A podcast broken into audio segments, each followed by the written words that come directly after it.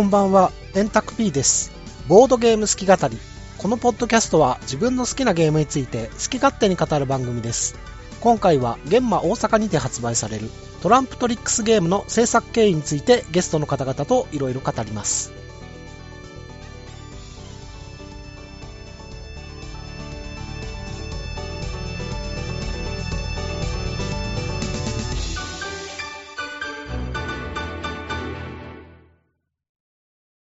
ボードゲーム好き語り。今回は2019年のゲームマーケット大阪から発売されるトランプトリックスゲームについてゲストの方々といろいろと話していきたいと思います。例によってゲストの方々とトランプトリックスゲームの発売に至った経緯とか、まあ面白さ、アートワークの工夫などについていろいろとお話ししていけたらいいんじゃないかなというふうに思っております。ということでゲストのお二人の自己紹介をお願いします。はい。前回の知略悪略に続き、トランプトリックスゲームの TTV 枠を担当させていただきました、別府サイです。よろしくお願いします。はい、よろしくお願いします。ペーターと2匹の牧羊犬の作成に携わらさせていただきました。はい渋です。よろしくお願いします。よろしくお願いします。はい。はい。ということで、えー今回はこの3人でお送りしたいと思います。で、まあ早速ね、自己紹介でもありましたけれども、今回トランプトリックスゲームは、現場の秋、去年の秋ですね、に発売されました、あの、知略悪略と同じようなラインナップの小箱のトリックテイキングゲームのシリーズとしてね、その第2弾ということで、えー今回作っている形になります。ということで、まあ、アートワークもまた前回お願いしました、別府さんに引き続きご当番をお願いしましたという次第です。ありがとうございます。はい、どうもありがとうございました。これ収録している段階では、トランプトリックスゲームのデータ関係についてはもう全部終わってまして、まあ、あとは出来上がるのを待つだけという状況であります。はい。はい。で、まずですね、何をお話ししたものかなという話なんですけれども、どういう経緯でトランプトリックスゲームを、まあ、こういう形で発売できるようになったのかっていうのは結構気になる方が多いんじゃないかと思うんですよ。うんうん。はい。誰も今まで手をつけてなかった、えー方面なので、今回どうもブルックハルトの日本語版も初めてらしいということで。初めてらしいっていうことを書いても、どっかからツッコミが全然来ないので、どうも本当にこれが初の日本語版ということで、まあ、あの、日本の市場においては今まで日本語版が出ることのなかったブルックハルトの生態というか、えーうんどういう人なのかというところについても、うん全然知られてなかったわけですね。はい。ということで、逆に言うとですね、まあ、ブルックハルトに対して、これまでコネがある人、つてがある人っていなかったんですよ。ああ、そうなんですよねうん。そう、そうなんです。だから、これは自分でやるしかなかったんですよね。ああ。まあ、ただ、あの、ブルックハルトって、あの、自分でホームページ持ってまして、そこにあの、メールアドレス書いてあるんですよ。なので、そこに送れば、とりあえずメールは届くってことは確からしいということは分かってたんですよね。ちょっと僕も調べてみたんですけれども、ブルックハルトに初めてとメールを送ったのがですね、と2018年の1月16日付で一回トランプトリックスゲームの日本語版出したいんですけどっていう風におー。メールを送って一年前ました。ね。そうですね。うんはい。。1年前になります。うんで、えーどうなったかっていうと、全く返事がなかったというえ ーことで、わーこれは送ったはいいけれど、見てもらってるのかどうかもわからんというような、うんはい、そういう状況でありました。はい。はい。で、まあ、トランプトリックスゲームとはちょっと話がそれるんですけど、そのまあ、1ヶ月後ぐらいに今度、知略悪略のクラウスパレッシュの方に メールを送りまして、うんまあ、ブルカールとダメだぞと。これは略がないぞと。いうことで、まあ、この待ってる時間もあれだし、その間にちょっとこっちの方でも進めておくか、みたいなところもありまして、なるほど。うんそういう、そうなんです。そういう時系列になるんですよ。あの、先にメールしたのはブルカールトの方が先なんですけれども、まあ、帰ってこないので、じゃあ次行くかみたいな、そういうノリですね。はい。で、まあ、知略悪略に関してはね、あの、皆様もご存知の通り、秋に発売できたんですけれども、発売の見込みが多分これ立った時期だと思うんですけど、2018年の10月あたりにもう一回、ブルカルトにメールを送ってまして、あは。い。で、今度は、あの、知略悪略を日本語版で出しますよと。そういう写真も、写真というか画像も添付して、うんもう一回お願いしたんですね。あ。へえ。はい。そしたら、その日のうちに返信が来まして、へえ。いいよと。1月のやつは何だったそうそうそうそう。この9ヶ月待たされたのは一体何だったんだともうスパッとそんな早く返事返ってくるのかよと、びっくりしましたからね。うんうんはい。ということで、あの、急遽、トランプトリックスゲームに関しても、ちょっとこれでようやく道筋が立ちましたとうんいう感じなんですよ。あ、よかったよかったと。うんよかったです。うんはい。。まあ、やっぱあの、知略悪略をもう出すぞっていうね、あの、うん実際そういうのを出すぞっていう気持ちが、やっぱり通じたのかな、どうなのかな、みたいな。うんうんうん。はい。で、じゃあまあね、はい。あとはこれでもう契約結べばね、もう制作開始できるぞということで、じゃあ契約書を送ってくださいよということを、あの、頼んだんですね。うんうんまあ、ブルーカルトはね、あの、今までいっぱいゲーム出してますし、海外のメーカーともいろいろやり取りしてますから、まあ、契約書についてはね、もう慣れっこだろうということで、で、基本的にあの契約書のやり取りって出した方が強いんですよ。出した方が強いっていうのは、契約書を送った方が自分の要求を盛り込みやすい。うん。はいうんなので、あなたから送ってくださいっていうのは、向こうに対する敬意みたいなところもあるああ、なるほどね。はい。うんうん。どうぞあなたの言うように書いてくださいという感じですよ。気持ちとしてはね。まあ、それが飲み込めるかどうかまた別の話ですけど。うんはい。で、えー、それがですね、1ヶ月何の返信もなくてですね。これはですね、えっ、と、現場終わった後なんだろうな。11月29日ぐらいになって、えー、ちょっと痺れ切らしまして、草案送っていただけないならこっちから送りますけど、いかがですかみたいなこと言ったら、うん、送ってっていう風に、速攻で、速攻で返信来たんで、で、送りましたと。はい。うん。それが11月29日のことです。で、えー、そこからですね、返信がまたなく、あそれえー送送った後にってことですか？そうです、返信なく、へー。あ1ヶ月以上何も返信がなく、とまた僕がですね、年明けの年始の休暇が明けた頃を見計らってですね、そういえばあの、草案送りましたけどどうですか？っていうちょっと確認のメールを送ったら、えー速攻でこれでいいよっていう返事が来てですね、うんそれが1月9日のことですね。ーはい。うん一人で決められない子なんですね。そう、まあ、なんかね、すごい、なんなんですかね。まあ、悩むのかもしれないですね。で、悩む、せ疲れると、あ、これ返さなきゃいけないやつなんだなってすぐ連絡するみたいな。まあ、そのうん、せ疲れるまではセーフなんだなっていう思考のかもあしれないです。あ。なるほど、ただ、割となんかアメリカだとそういう人多いらしくて、そういうのせっつくのが割と常態化してるというか、ああう。ーん。はい、。限りは別に急ぎの要件でもないんだろうみたいな。うん。そういう風な考えの人が多いみたいです。はい。うん。で、まあ、この1月9日に OK もらったわけですよ。うん。うんじゃあ、これで制作ができるなというところで、まあ、まだそこで契約書まだちゃんと取り交わしてはいないんですけど、とりあえず OK はもらったうんってとこ。で、まあ、ここから、あのーまあ、サイン書いたりして送って、またあっちでサイン書いてもらって、それを送って戻すみたいな、そういう作業があるんですけれども、うんで、それをやらないと、まあ、本当に契約が成立したってことにはならないんですけど、うん。これギリッギリで、この段階で、うん大阪現場に間に合うんじゃないかなと。うん。大阪現場が3月10日ですか、そうですね。なので、約2ヶ月間。約2ヶ月間といっても、うち印刷の時間が1ヶ月くらいは必要なので、うんあの、うんデータ作る時間はそんなないんですけど、うんひょっとしたらこれいけるんじゃないかと。ただ、いけるためにはアートワークですね。うんまあ、ルールはもうね、あの、もともとあるゲームですから、アートワークがどうかっていうことなんですけど、で、アートワークさえ準備できればこれいけるんじゃないかということで、その日のうちに9番のアートワークを使えないかっていうことをちょっと探り始めました。うん。うん。で9番のアートワークは、オリバー・フロイデン・ライヒさんっていうドイツの方だと思うんですけれども、この方が担当してまして、この方をちょっとギークで調べてみたら、ホームページみたいなのアドレスがあって、ほうほうほで、それを押してみたんですけど、404 not found で、消えとるーってなんで、ちょっと待てーってなったんですけども、この人の仕事を調べてみたら、まあ、最近 NSV の仕事をね、よくやっているとうん。いうことが分かったんです。ザ・マインドとか、イリュージョンとか、あの辺ですね。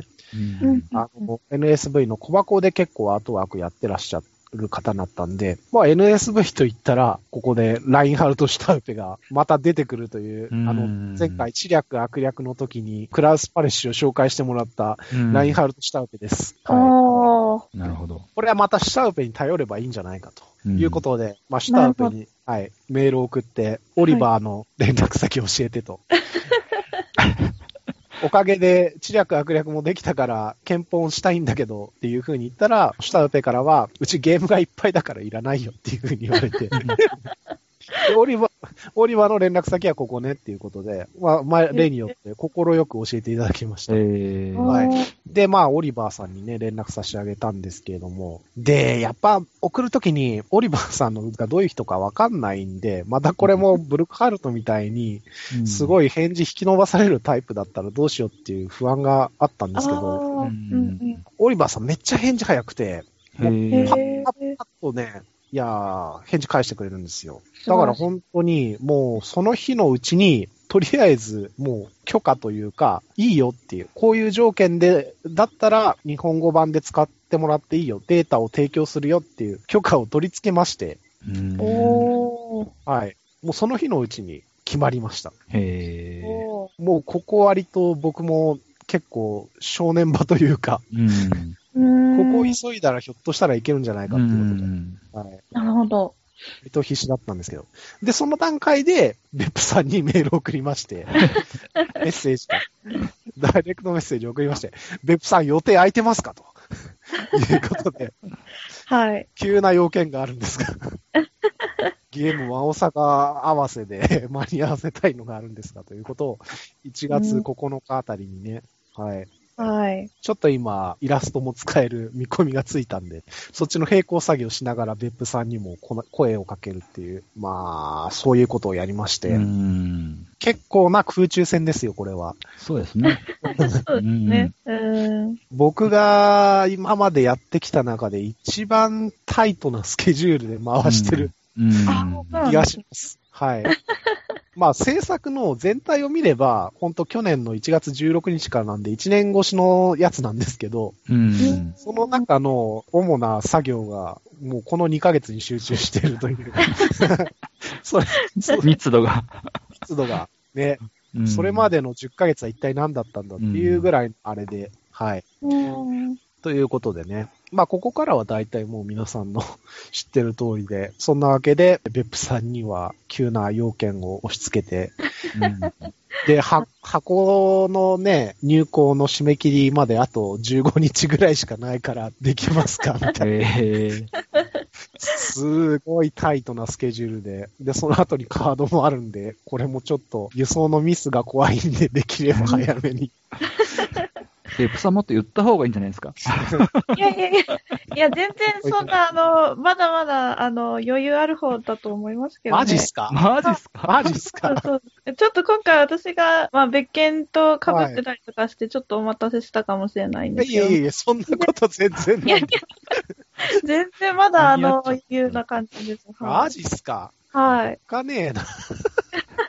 今回もう僕の中だと結構な修羅場なあれだったんです。そうなんですか？あ、でも、やりとりとかの方が大変じゃないですか、やっぱり。あー、まあそうかもしんないですけどね。どうなのかな？うん。でも、結局あのやりとりってのは、もうイエスかノーかぐらいの判断じゃないですか。あ、そうですかね。うん。0から1をひねり出すというか、ここどうしたらいいんだろうねみたいな詰まるところはあんまりないですよ。ああ、うんそうかもしれないですそうね。そうそう。そういう問題が発生して、これをなんか知恵で解決しなきゃいけない、そのために時間が必要みたいなことはそんなにないんで、なるほど。うん。ということでね、別府さんにもいろいろとご迷惑をおかけしながら、はい、いえいえ。先日入校もね、滞りなく終わりまして、あとは、はい、無事着くのを待つだけという状況でございます。はいはい。まあ、現場大阪に出せるの確率、まあ今80%ぐらいですかね。はい。輸送と、ああとは、納品でなんか大きなミスもなければ 大丈夫なんじゃないかと。まだ80%なんですね。80%ですね。例えば、季節外れの台風がいきなりやってくるとか、うんね、それで、船がね、つか、船なのかな？どうなのかな？今回もあの、カードを海外の会社に頼んだもんで、ちょっと輸送関係のリスクは、ちょっとそういう意味では国内の会社より高いですね。はい。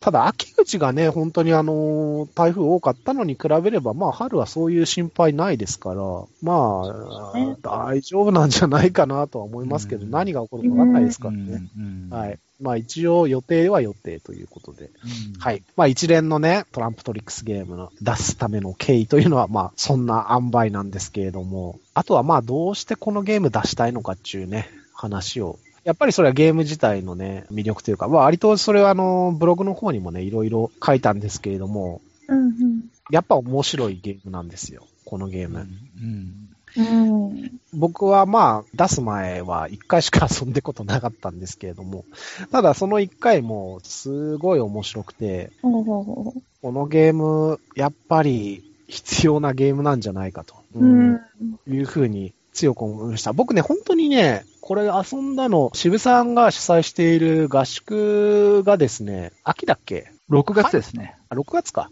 はい。うんうんうんうんとね、2017年かなだと思うんですけど、どうだったかなちょっと記憶が曖昧なんですけれども、うん。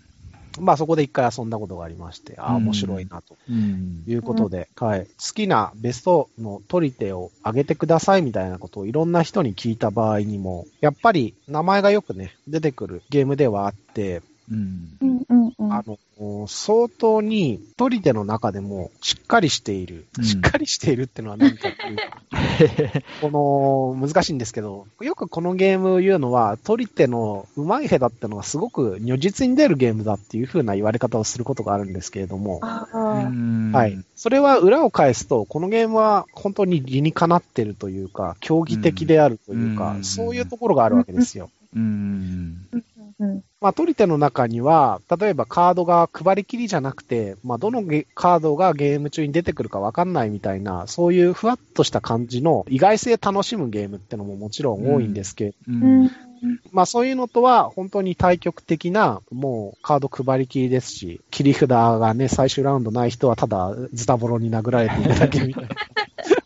そういうところも含めて、うんまあ相当に競技性が強い、うんはい。そういう強烈というか、硬いゲームなんですよね。うん。そうですね。はい。うんで、僕の趣味を言うと、競技的な取り手が好きなんですよ。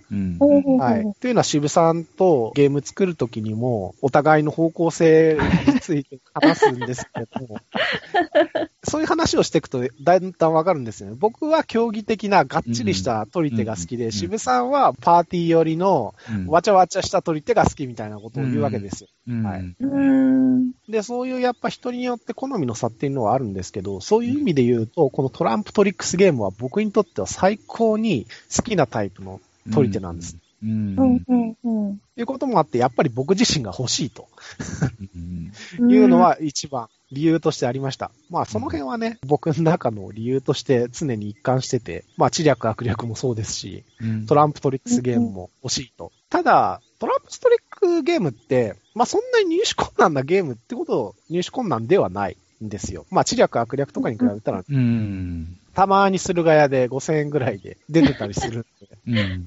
それ買えば済む話じゃないかって話はあるんですけれども、うんまあ、かといってですよ。まあ、そういうね、面白いゲーム、僕が独り占めしちゃうのをね、もったいないだろうという話でうん、これはぜひみんなに遊んでいただきたい。そういう価値のあるゲームなんじゃないかっていうことで、今回、トランプトリックスゲーム出したいということを。まず、ブルクハルトのゲーム何か一つ出したいっていう風になった時に、いろいろあると思うんですよね。うん渋さん、うん例えば何かありますか？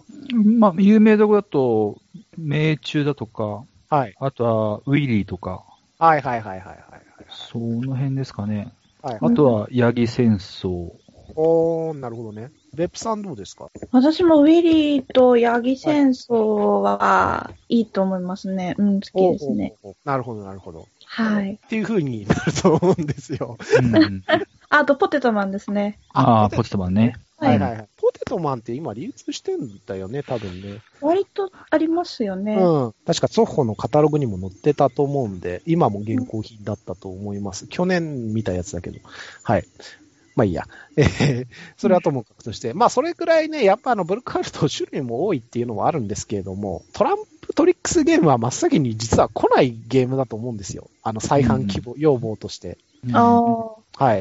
っていうのは、やっぱり、まあ、ブルックハルトのいろんな取り手欲しいなっていうふうに思ってる人は、それよりももっと流通してないゲームが欲しいんじゃないかとうんなるほいうふうに思うんですよね。はい。ですね。そうそうそうそうそうそう。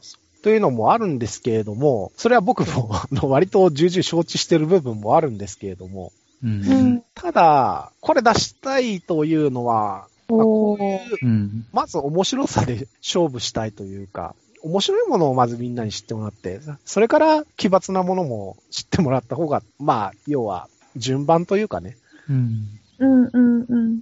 なるほど。はい、遊んでもらう順番として、まずあの、本当に、本当に面白いゲームっていうと他本当に面白くないゲームなのかっていう言い方になっちゃうんですけど、そんなことはなくて、まあ面白さの質が違うんですけれども、あの、まずはまっとうに、まっとうにいわゆる面白いゲームを遊んでもらって、それから変な面白いゲームを遊んでもらう方がいいんじゃないかというふうに思ったわけですね。そうした方がまあ、トータルでは手に取ってもらえる可能性も高くなるのかなというふうに、まあ思ってもいたんですけれども、うんうん。まあ、そういうわけで、まあ、ブルックハルトと言ったら、まずはこのトランプトリックスゲームから行きましょうということでね、考えた次第でございます。はい。うんうん。渋さんはどうですか、はい。トランプトリックスゲームの魅力というか、こういうところえー好きみたいなのありつつ先ほどあの、はい。方向性の違いの話でも出てきましたけど、はいはいはい。ふわっとが好き説があるじゃないですか。はい。渋さんはね。そうですね。はい。はいで、カチッとは苦手な方なんですが、はい。このゲームに関しては、はい競技性はもちろんあるんですけど、はいその最終ラウンドまでにこう行く過程が、こう納得をせざるを得ないというか、納得せざる。あの、配り運っていうところに、にこう、いい意味で逃げられないので、あ あの、ふわっとは、ある意味こう、自分の中で言い訳ができるじゃないでするか。はいはいはいはいはい。で、競技性があるものっていうのは本当に実力がうんああるんですけど、うんそれでもやっぱり配り運っていうふうに逃げ場がちょっとあったりするんですけど、これに関しては、その配り運がまあ、多少はやっぱりあるかもしれませんけどう、ん。あまりこう言い訳できないので、はいはいはいはい。だからトリックテイクをしてる感覚はもちろんあるんですけど、うん。もうちょっとこう、いい意味で違ったデッキ構築とまでは言わないけど、なんかまた別のその面白さがすごく混ざってるので、うん。競技性はあるにしても僕は好きです。なるほど。はい。ふわっとしたゲームが好きな人にも、はい楽しめる。楽しめると思います。はいはいはい。はい。ふわっと代表として言うと、はい。あの、パチッと寄りだけど、はい。進めますね。面白いと思います。はい。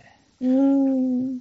ちなみに渋さんのなんか一番好きな取り手ってなんかあるんですか？それ言えます？すぐにパッと。いやー、それが、でもね、はいこの間、先日ゲーム会で、はい。ご一緒させていただいたときに、はい。あの、僕が勝ったじゃないですか、トランプトリックスゲームをや,、はいやって、圧勝しましたね。圧勝させてもらったんですけど、はちょっと自分の中ではい。好きな取り手、ナンバーワンにお？なっちゃうんじゃないかってぐらい、勝ったからっても当然あるんですけど、ただあの、前回、あの、やった時に、その、まあ自分のその、うん。トリックテイクにこう、向き合い方が、自分がその一回制作するっていう過程を味わったからこそだと思うんですけど、なるほどね。うん。はい。はないなおさらそのトリックテイクの見方がちょっと変わった部分もあったりとかして、なんか前回その勝ったってこともあるんですけど、そのルールのその無駄のなさから何からこう、もう感激している方が結構強くて、勝ったっていう気持ちよさと、うん。ルールのその無駄のなさ、うん、素敵なこの、なんて言うんだろうな、完成度の高さ。完成度の高さですね、すかにもう感激しちゃってる感じで、あれからずっと頭の中はトランプトリックスゲームのことばっかりで、へーあ、あれを超えられる取り手とかってどうなんだろうとかってそ考えちゃったりしてるけど、でもあれはちょっと素敵すぎると思っう。て、そうそうそうそう。あの、ちょっと、あの、恋してますね。なるほど。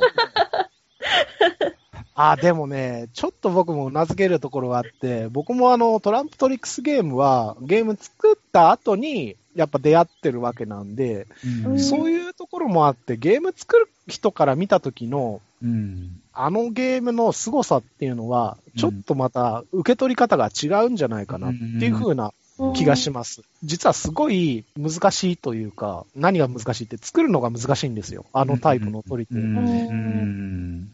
マストフォロー、切り札あり、ビットなし。うん。この条件で、うん、プレイヤーごとの有利不利がなるべくない取り手っていうのが、すごい難しいんです、うん実は。。そうですよね。そう。これ作る人じゃないとわかんないんですけど。配り、配り直しが、配り運をカバーするために配、あの、何ラウンドもやるとかっていうことがありますけど、うんそれが一切なくて、うんあそあそこまで納得させられるのってのはやっぱなかなかないかなと思いますよね。ねうん。そう。ね、あの、要はまあ、ビットっていうのは、その配り運を緩和するために、うんまあ、発明されたものなんで、うんまあ、そのビットがないっていうのは、一世代古い取り手なんですよ。うん。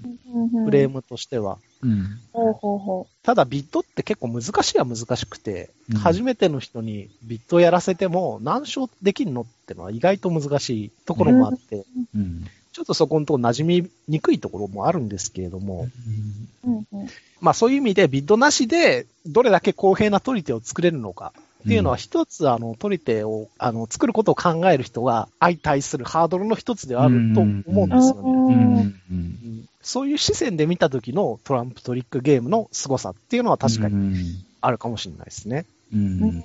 うんなるほあの、4ラウンド目の盛り上がりとかも含めてですど。ね、はい。あの、準備段階からのうん4ラウンド目の、んトレトレって感じの、あの、ゲームが最後にこう盛り上がりがちゃんとこう、起伏があるってところがもう素晴らしいなと思いますよね。うんまた少し話がそれるんですけれども、うん。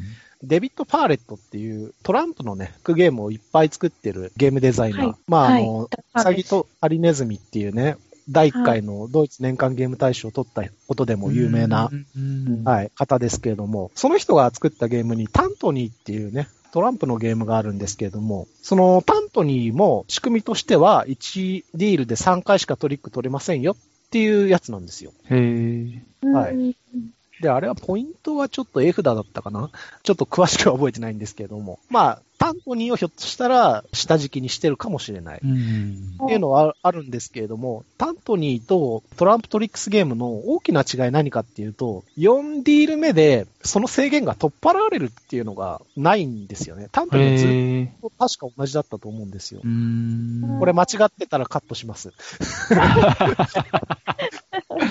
今記憶で言ってるんですけど。はあーはい。だからそういう最後のくるっというね、あの、気象転結ののケツの部分で、うんくるっともう手のひら返すっていうね、そういうところがちょっと商業ゲームとしての、うんえー華々しさをね、盛り込んだうんカルトのうまさなのかなっていうような気はします。うんはい。じゃあ、別府さんはどうですかねトランプトリックスゲーム。好きなところとか。そうですね。正直私は二人と違って、あの、結構ビットが好きなんですよ。あのあ、競技性があるというよりも、ビットして、それをこう、勝つのか負けるのか、かいなんかくぐったりするのも好きなので、あーはいはいはい。けど、あ僕もビットは好きですよ。あ、本当ですか？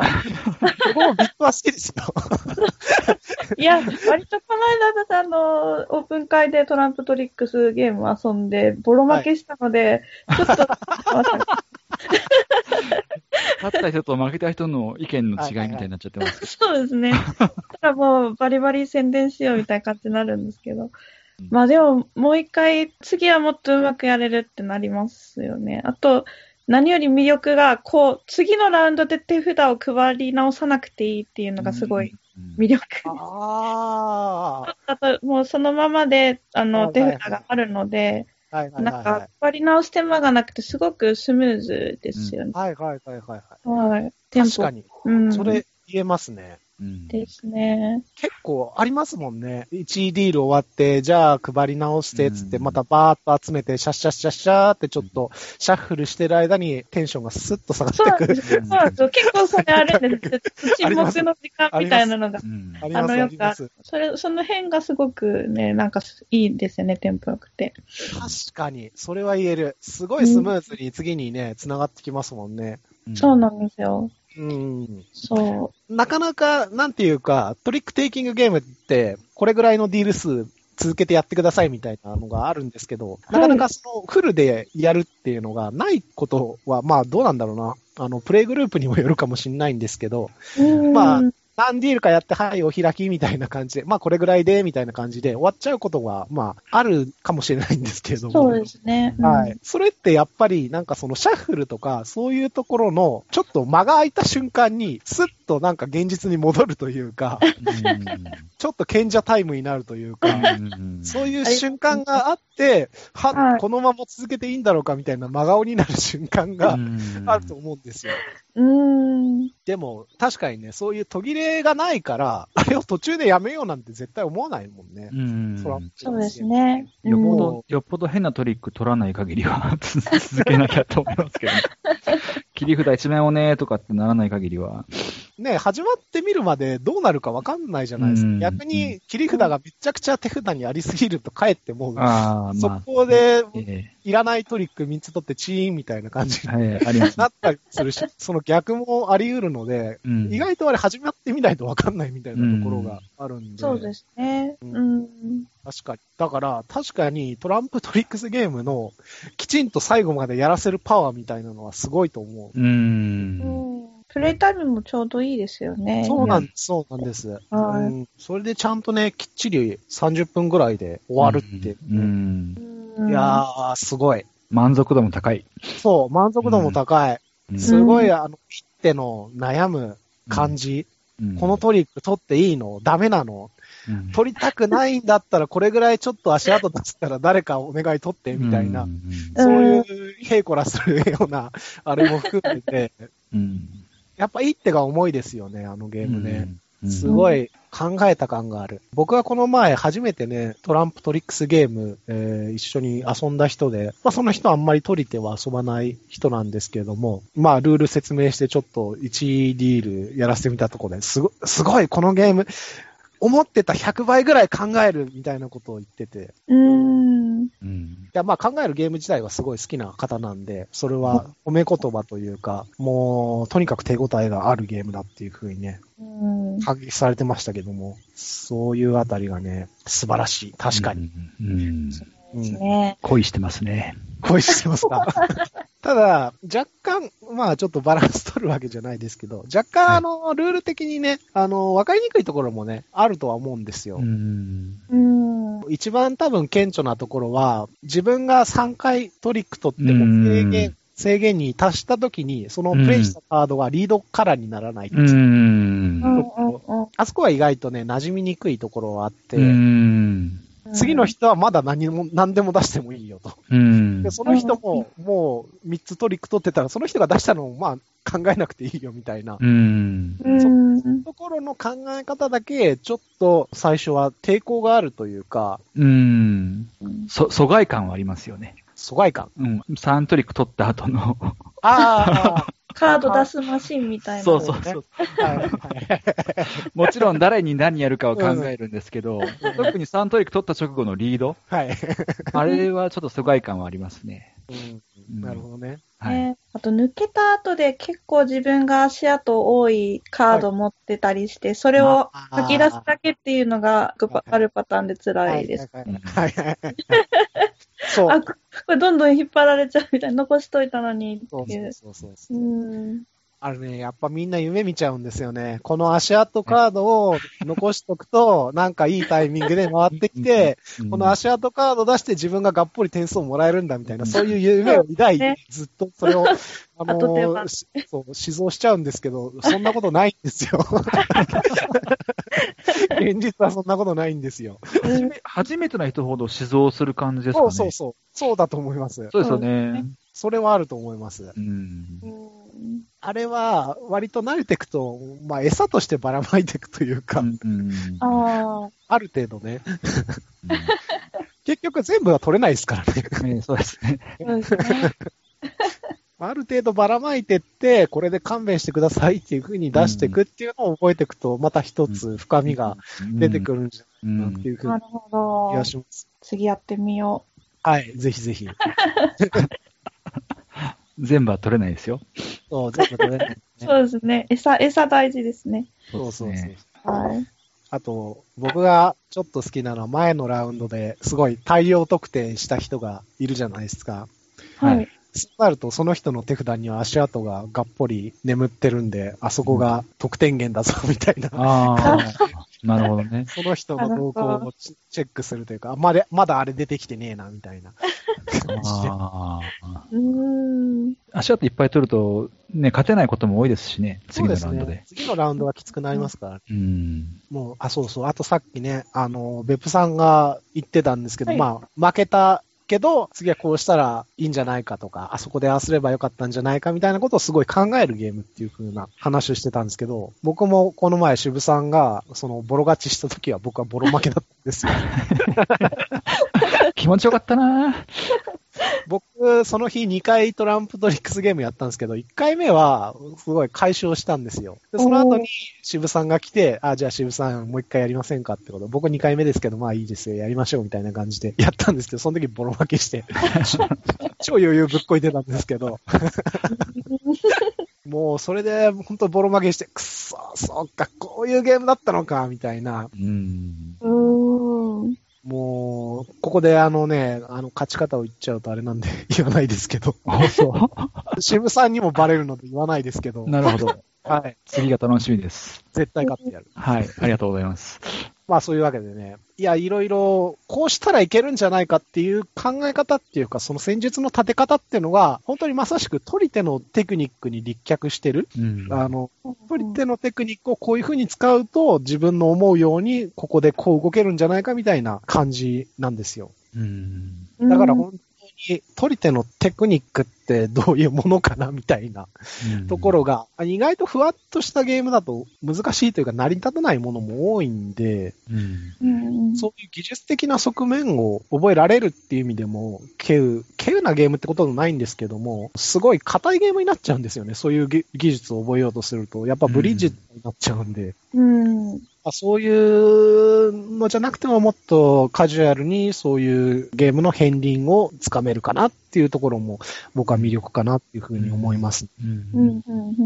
で、まあ、繰り返しになってしまうんですけれども、まあ、あの、さっきちょっと、ルールでね、ちょっとわからないところもね、あって、やっぱそれをちょっと補助するわけじゃないですけれども、今回、日本語版でサマリーカードをね、用意しまして、うん。はい。まあ、少しでもルールわかりやすく、あと得点ですね、主にね。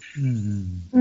うん。あの、得点計算が、まあ、覚えりゃなんてことないんですけど、口で言われても割とわかりづらい得点計算だと思うんですよ。うん。うん。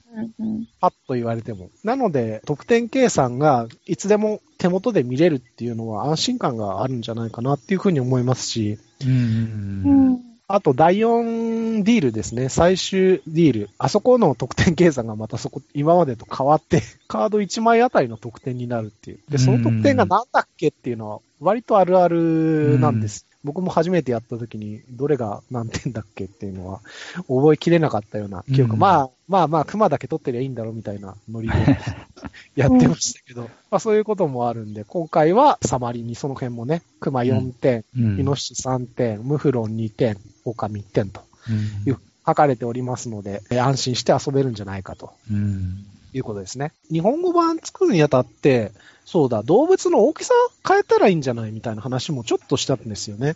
それ、イラストが手配できるかどうかみたいなところからあれだったんですけど、結局、今回はイラストを原版の使えるようになったんで、大きさで区別っていうのはちょっと難しいね、みたいなうん。話になったんだったような気がしますう。ん。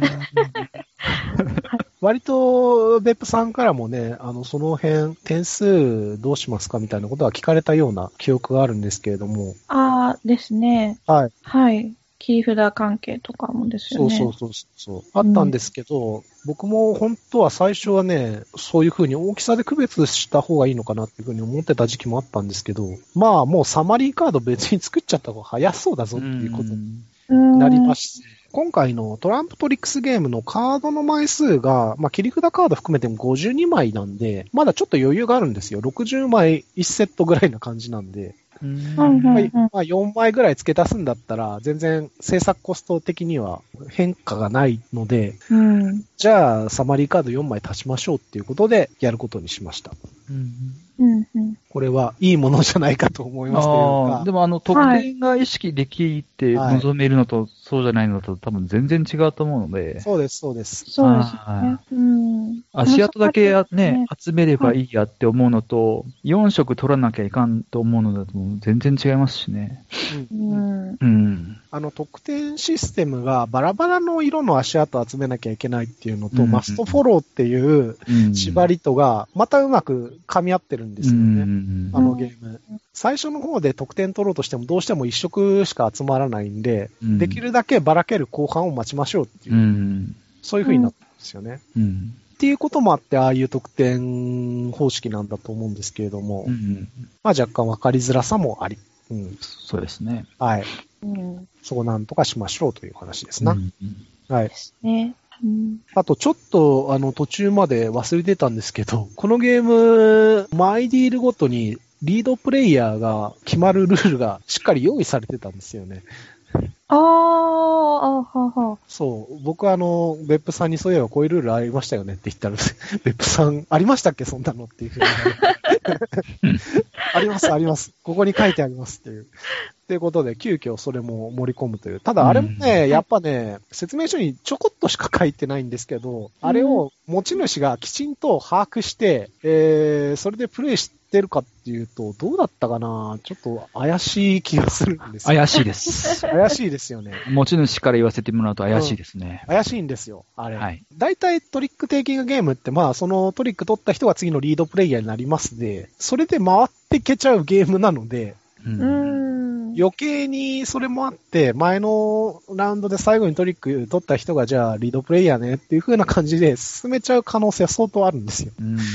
うん。まあ、それも別に問題ないっちゃ問題ないような気もするんですけど、うんただ一応まあ、ルール的には2ディール目以降は総得点が一番高い人からプレイするよっていうことで、、うんやっぱりリードプレイヤーが結構難しいというか、下手なカード出すと、下手なトリック取らされちゃうっていうこともあるんで、うんやっぱある種のうんね、フィードバック、負のフィードバックとして、ああいう形になってるんじゃないかなっていうふうに思います。なるほど。うんはいで、ちょっと面白かったのが、同点の場合の処理書いてないよっていうことで、現場のルール読んでみたら書いてないんですよね。あ、ほんまやと思って。はい。はい。別府さんから相談受けまして。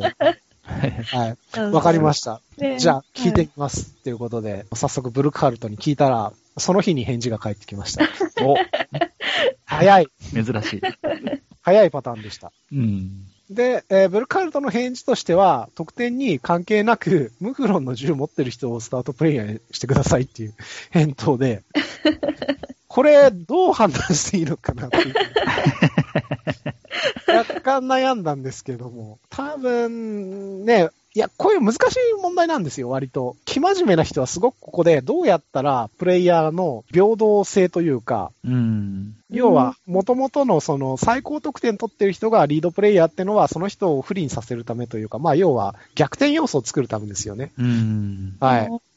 うんだから、やはり、そこで、タイが発生した時も、その逆転要素を残しつつん。考えなきゃいけないな。例えば、そのトップだった二人の中でうん、こっちの方を最初のリードプレイヤーにしてくださいみたいなことをうん、ね、切り札の一番大きなカードを持ってる人をリードプレイヤーにしてくださいみたいな、うん。そういうことを言い出すのかなとか僕は思ってたんですよ。やっぱ予想するわけですよね。うんゲーム作る側としては。うん。僕だったらどういうふうに考えるだろうなっていうふうな。うんそしたら、関係なくムフロンの銃ですよ。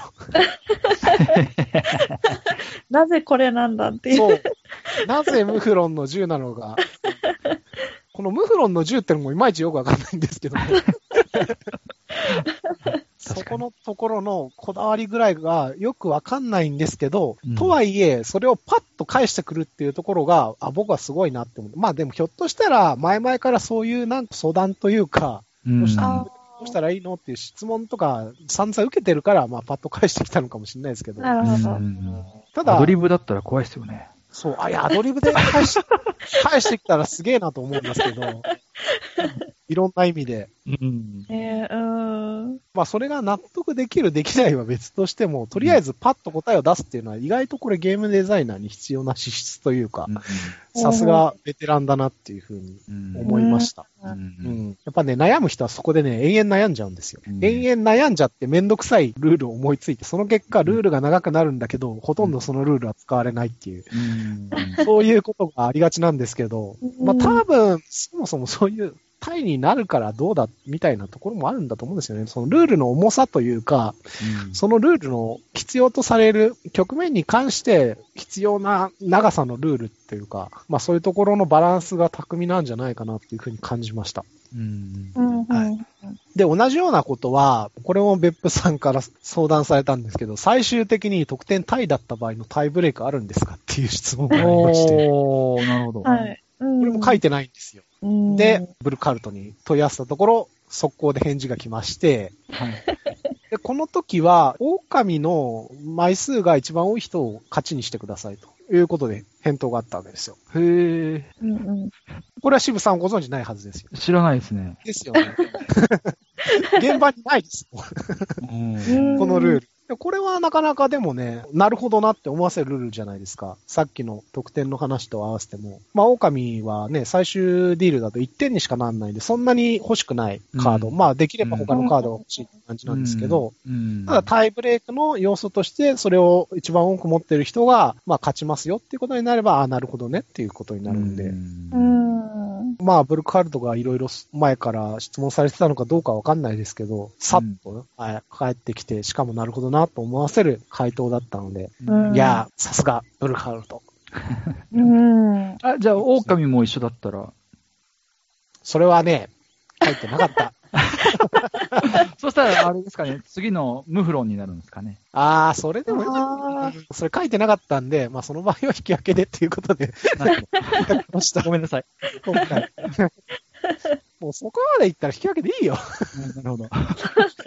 かなりレアケースですよそうそうそうそう。いや、それをやっていくと、あの、ムフロンも同じだった場合は、イノシシを比べてください。イノシシ同じだったら、クマを比べてくださいって、もう本当にテキスト長くなるじゃないですか。確かに。いらないでしょ。そんなにっていう。だったら、ムフロンの銃って言いたくなりますよね。ムフロンの銃。はい、そうね。万能でもう何でもムフロンの銃のタイブレーカーと使うっていう。うんうんそれもある意味ね、一貫性あって面白いですけどね。うんうん